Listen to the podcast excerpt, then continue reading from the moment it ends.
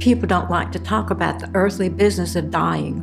But when my mother got sick, my father and I faced that reality. The help we received from Mountain Valley Hospice made all the difference in her quality of life.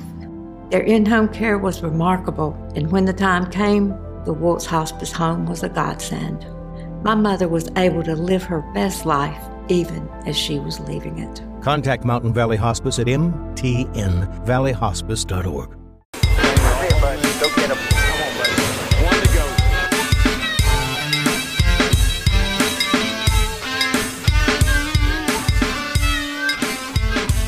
The pit stop here on WTOB, powered by Tobacco Road Sports Radio. Brent Wiseman alongside you. It was a sellout crowd, 14,000 plus at the Madhouse this past Saturday night. And who better to stop the show than the showstopper himself, Chris Fleming, flag to flag victory for his third of the season, holding off Burt Myers at the end to pick up the win in the modified race. Again, you got the 100 lapper next week, so a lot to look out for. Uh, and if Chris Fleming qualifies in the top four on that one, he's going to be in for the fans challenge. That's that nine thousand dollar plus advantage of the fans challenge. The standing room only crowd, biggest since opening night in April. Trust us, folks. Burt tried to do all he could to stay close with Chris Fleming. Had at least one chance to pull ahead of him. Couldn't do it in just a clean race, though. Just two cautions.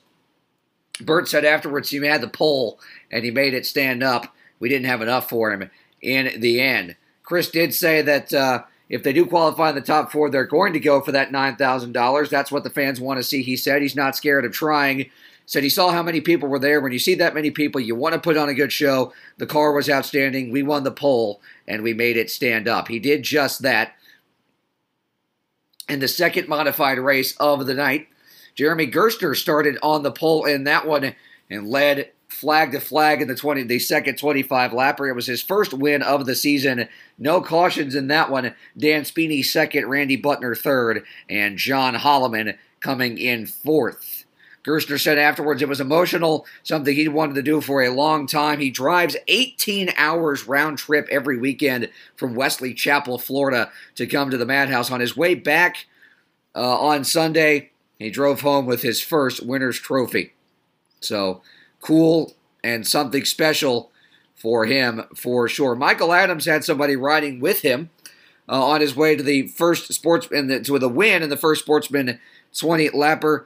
Derek Taylor, who grew up with him in, in Yadkinville, died recently at the age of 42 after a battle with leukemia. Adams said he was talking to Derek the entire race fended off Tommy Neal in a close finish on the last lap. He said, quote, I wanted to win this one so bad for him. He was such a good dude and a good friend, so this means so much to me. It was his second win of the season. He had to do some serious wheel manning on the final lap with Neal breathing down his neck.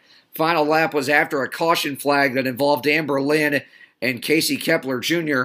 After those two were quite upset with each other. During the caution, they roughed each other up in each other's cars in turn three, and they chased each other in front of the pace car. Track officials finally broke that up as they continued to go at each other just another Saturday night at the Madhouse. Other winners from the Truliant Federal Credit Union Night of Destruction, which included the monster truck crushing and demolition derby. Brendan Brindle overtook AJ Sanders on lap 11 of the 20 lap stadium stock race. That kicked off the night, Brindle's fifth win of the season as he continues to build on what's been a fantastic 2022 for him so far. In the second sportsman race, Tommy Neal was able to get past and in the lead and able to fend off all comers. In the second race, much different than the first, took advantage of a late caution, knocked out leader Chase Robinson, Robertson, and Zach Clifton won a and to win that 20 lapper with his finish in the first race of second and the win in the second race. He and Adams both had a good night for points. Neal said afterwards just that. It was a good points night, and we will take it. Next week, Fox 8 WGHP 100 Modified Division race. That'll highlight next week. Of course, Sportsman Street Stock, Stadium Stock, all coming up as well, with five weeks remaining in this Bowman Gray season, which it seems like it's just absolutely flown by. We had the rainouts and all that, so it's everything has just absolutely flown by as fast as these guys have gone. We're going to get in the break here on the pit stop on WTOB, powered by Tobacco Road Sports Radio. When we come back, our good friend Randy Pettit has a one of the only few human beings on earth who's more special than he is. He's called a king by not some, not many, all. Just 200 career Cup Series wins, seven Cup Series championships, one of the most iconic rides of all time. Oh yeah, and and the giant hat and the giant belt buckle. Yes, Randy Pettit will talk with the one and only Richard Petty. That is coming up right after this. You won't want to miss it. You're listening to the Pit Stop on WTOB, powered by Tobacco Road Sports Radio. This should be played at high volume. Vickers blocking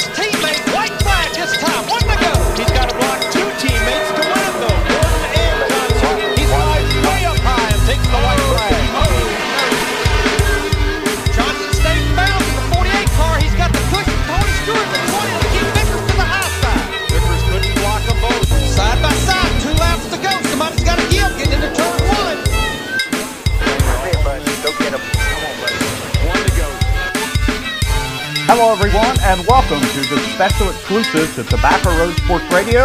I'm Randy Pettit, host of this special edition, and I'm known as racing's greatest showman here in the Triad. I've announced thousands of, of races, both NASCAR and outlaw stock car racing, drag races, and more at more than 113 venues. And one of the guys that I covered back in the early days of my career was the one and only king of NASCAR stock car racing, the one and only Richard Petty, and he is on the line with us today. And Richard, I wanted to give give a start uh, by telling you my mother wanted to wish you a belated happy birthday. Her birthday and your birthday are very very close, and you guys both just turned sixty five. So I wanted to wish you a very happy birthday and welcome to the show. Richard, I wanted to uh, to get started today by talking a little bit about a milestone in your career uh, that a lot of the fans uh, newer fans, particularly to the sport, may not be familiar with. Everybody knows where Richard Petty won his 200th NASCAR race, but a lot of folks don't know the story about where he won race number 100. and uh, we was at Bowman Gray, and we lucky enough to win the race. So uh, that was our hundredth win, and uh, it was it was a big win at a small track. Didn't get the coverage probably that we'd have got if we was at Daytona or someplace, but the main deal was, from my standpoint, we got in the hundredth race. That was what it was about. Richard, there were a lot of uh, really neat things about that deal. That was in August of 1969, and that was the only year of your career where you drove a Ford. And if you recall, that was the Myers Brothers 250, which was a race they run annually at Bowman Gray in memory of the Myers brothers, uh, the uh, two brothers that passed away in the early portion of NASCAR racing. You started from the pole of that race, and you only led nine laps but you won it. That was the big deal. And, and one of the other neat things that I remember about that race and talking with my old boss, Hank Schoolfield, who was the track manager at Bowman Gray and North Wilkesboro, uh, Bobby Isaac ran out of fuel and he missed the pit road, and that cost him a two lap lead. You ran out of gas too, but you were able to get your car on pit road, got enough fuel to finish the deal. And like you said, that was a big one for you. Win number 100, and it come in your 10th year of big league racing. Yeah, like you said, that Yeah, Richard, it was a pretty neat deal. Uh, Bowman Gray Stadium back in those days had a big old house down there uh, behind the guardrail on the north turn, and we called it the field house. And if anybody had to go to the pit area, it was pretty hard to see what was going on. And it's pretty dark back there, too. And it was kind of like coming out of the woods back in those days. They've knocked down most of those trees now, but uh, that was a pretty remarkable occurrence. And so, for all the fans listening out there, if you want to grant, win a great bar bet, just just bet somebody you know where Richard Petty won number 100 right here in Winston-Salem at Quarter Mile Bowman Gray Stadium. Um, Richard, another track where I was an announcer for many, many years, and it's certainly one of my all-time favorites. Uh, it's been in the news lately. Uh, North Wilkesboro Speedway. I worked for Hank Schoolfield, the track manager up there, and of course the uh, one of the pioneers of our sport, Enoch Staley. And man, you had a lot of success, a tremendous amount of success at North Wilkesboro, 15 cup victories. Uh, and you led the board up there. Old DW had 10, and Cale and Dale both had five apiece, but nobody got around North Wilkesboro like the King. Uh, what's some of your favorite memories of North Wilkesboro Speedway? You know, we went up there a long time ago when my dad ran it, and it was dirt. And uh, you know, I remember him and Junior Johnson having knocked down and carry outs up up there on dirt. And uh, by the time I got to running and stuff, uh, they'd asphalted the track. And I just remember, you know, you had to go uphill, up the back stretch and downhill going down in the, into the first corner. And it was a pretty unique track because one and two was one way and three and four was seemed like a little bit flatter corner or something. And so you had a really fine car. And Bill Inman, my crew chief, you know, he was pretty good at setting them up on short tracks. So uh, all all I had to do was stay out of trouble. I think the biggest trouble we had up there was one year with me and Bobby got Bobby Allison got to beating on each other at the end of the race and smoke coming out of both cars and it was a heck of a deal. Uh, I think we wound up winning the thing, but the last two or three laps, I think I knocked him in the fence. The next lap, he knocked me in the fence. So it was an all-out brawl. But uh, the main thing from our standpoint, we just still wound up winning. And been another lap or two, neither one of us would have been able to finish the race. Yeah, you and Bobby Allison had a lot of battles, and one that came to mind uh, at North Wilkesboro was your last win up there. I believe it was 1981. I was in the infield. I was just a little kid, and you were 43 years old, and you outdueled uh, Bobby Allison for win number 15 at North Wilkesboro. I was there. I'll never forget it. And man, you you laid a whooping on them uh, time and time again at Wilkesboro. Richard, you had a ton of success on all the short tracks, really. Uh, you know, you won 15 at North Wilkesboro. You had 15 wins at Martinsville, 12 at Richmond.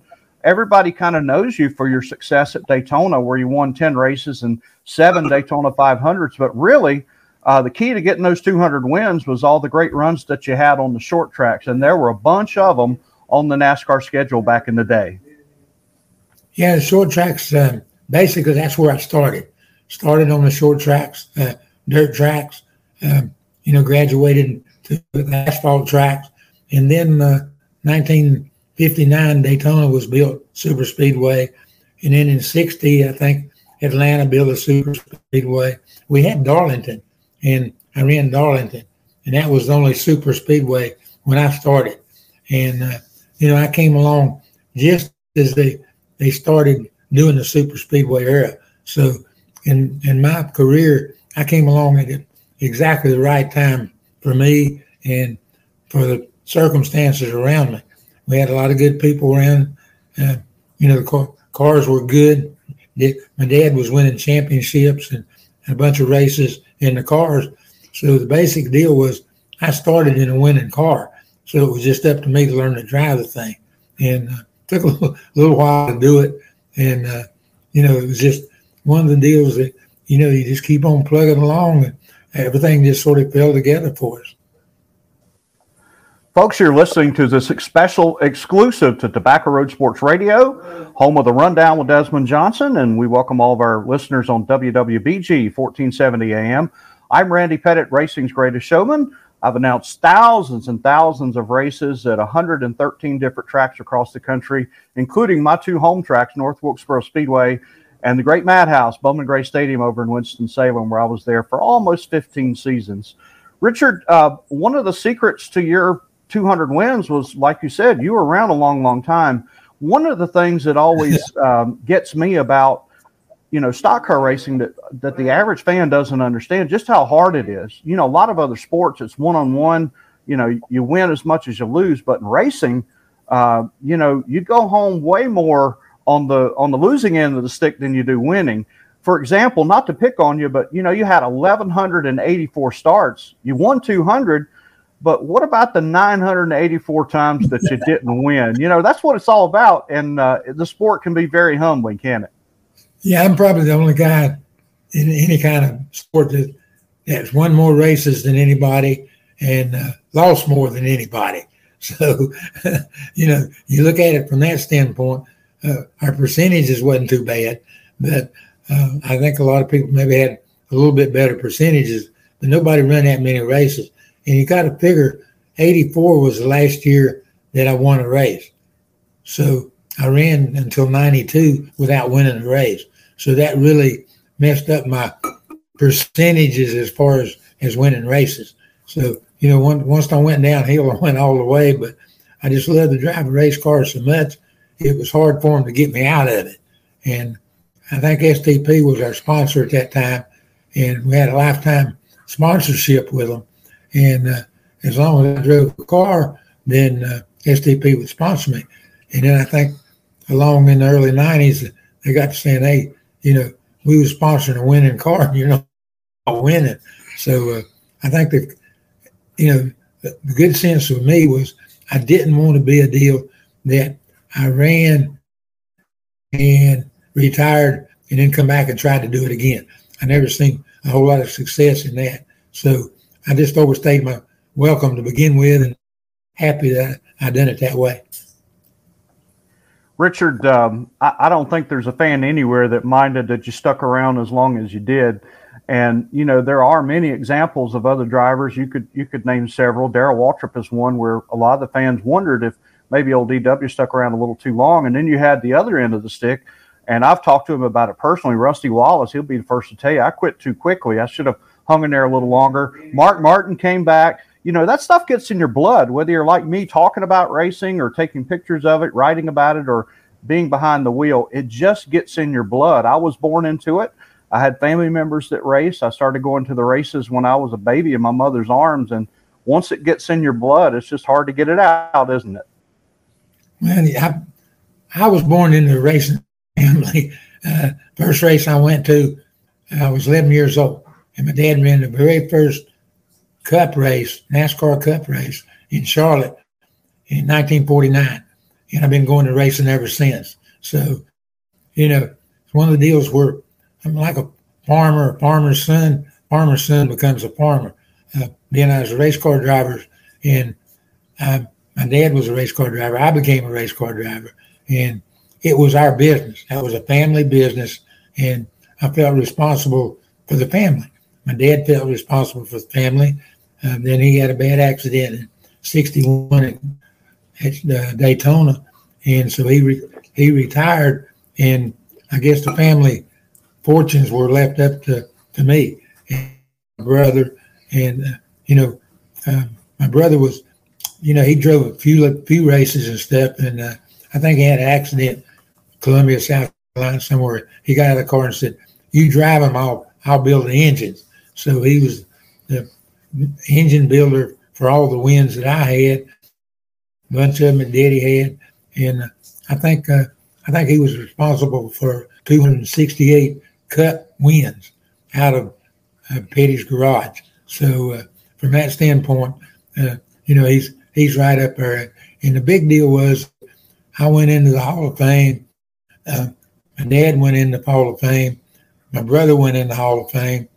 My crew chief Dale Inman who won eight championships, seven with me and and one with uh, Terry Labonte. Uh, he went into the championship, went into the Hall of Fame. So we're probably the only team in any sport that's got the whole team in the Hall of Fame. And uh, when you when you're back down there, say hello to my good friend Winston Kelly, the executive director of the NASCAR Hall of Fame. Winston and I and his father Earl did the uh, public address announcing at North Wilkesboro Speedway, and there's a guy that's dedicated his life to our sport. And there's been so many people that have done that, including uh, all the people you mentioned, and we uh, we certainly enjoyed the ride that you gave us there at Petty Enterprises. Now, Richard, people if people want to reminisce a little bit, um, you got the Petty Family Museum right there in Randleman. And we got folks here listening this in the Triad that probably haven't been down there. Tell us a little bit about the museum and some of your favorite things that are on display. Well, you know, hard to say. Uh, we got we got a bunch of race cars. We got a bunch of petty stuff, a bunch of trophies, uh, stuff that we've collected or, or accumulated. And we didn't collect nothing. We just accumulated a bunch of bunch of stuff. And we took a couple of the race shops at Petty's Garage there in Level Cross, North Carolina, and uh, converted those to the museum. We took the rest of the shop and went into the hot rod business, I guess. Petty's Garage. We rebuilt motors there. And we built cars new cars, old cars. Anybody wants anything to their car, uh, whether it's painted, a new motor, bigger wheels, uh, suspension deals, customized, whatever. Petty's Garage does that for. So it's all at, at where Petty Enterprises used to be in Level Cross. So, uh, you know, that place is still busy. And we still got the, for the museum, we still got the original floor that my dad started um, in 1949. It's got his autograph, got his signature and uh, date on the on the ground. And so, uh, you know, it, it, that's where NASCAR started, basically. Then my dad was in the first race. Then when you go to most museums, most museums have taken stuff and put it in a place with chandeliers and all the fancy lights and stuff. We just converted a garage that we worked in all those years at Petty Engineering, and uh, then it turned Petty uh, garage deal. It's what we got there now. So uh, it's been in business a long time.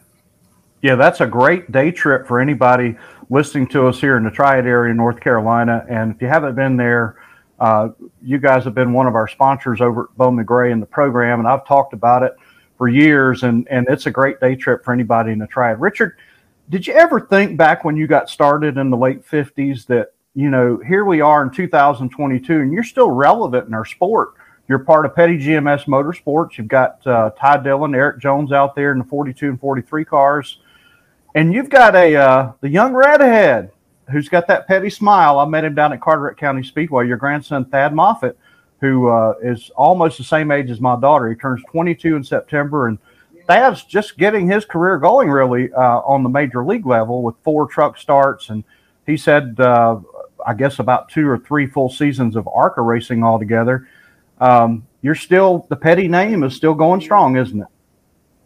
Well, yeah, we're just a little bit of trouble really settling down. Uh, you know, it's so hard now. It's so expensive to get into racing. It's kind of hard. And uh, so far, we've not hit the magic bullet to be able to put him in any kind of good, really, really good equipment to just to see what kind of a driver he is. He's got the personality. He's got the want to uh, got the desire to do it, uh, it's going to be up to all of us to, to put a program together and send him out there and, let him prove what he what he thinks he can do and what we think he can do. So it's just going to take a little bit of time. Uh, we just hope that you know by next year we'll be able to put a program together, put him in, in a truck or some kind of different kind of deal where he can run on a regular basis and start establishing himself. Richard, the last thing I wanted to ask you about, because I know you've got to go and we've got to uh, wrap up our program, and, and thank you so much for joining us today. I wanted to ask you your thoughts on uh, North Wilkesboro Speedway, kind of getting a little bit of revitalization. There's some work going on up there. They're going to have some, uh, what we would call some, you know, some Saturday night short track racing up there uh, in August and October. Uh, I'm sorry, August and September. Uh, that's got to feel pretty good for, for one of those tracks you grew up on. Yeah, and you know, it's nice to bring some of the tracks that made NASCAR. Uh, without Martinsville, Wilkesboro, you know, we used to run race up at, uh, at the fairground there in, in uh, Winston Salem. My dad won a race up there one time. Uh, they had a racetrack in uh, uh, High Point, and, and, all those tracks just sort of went away. Come back, and Wilkesboro was a good place to do it.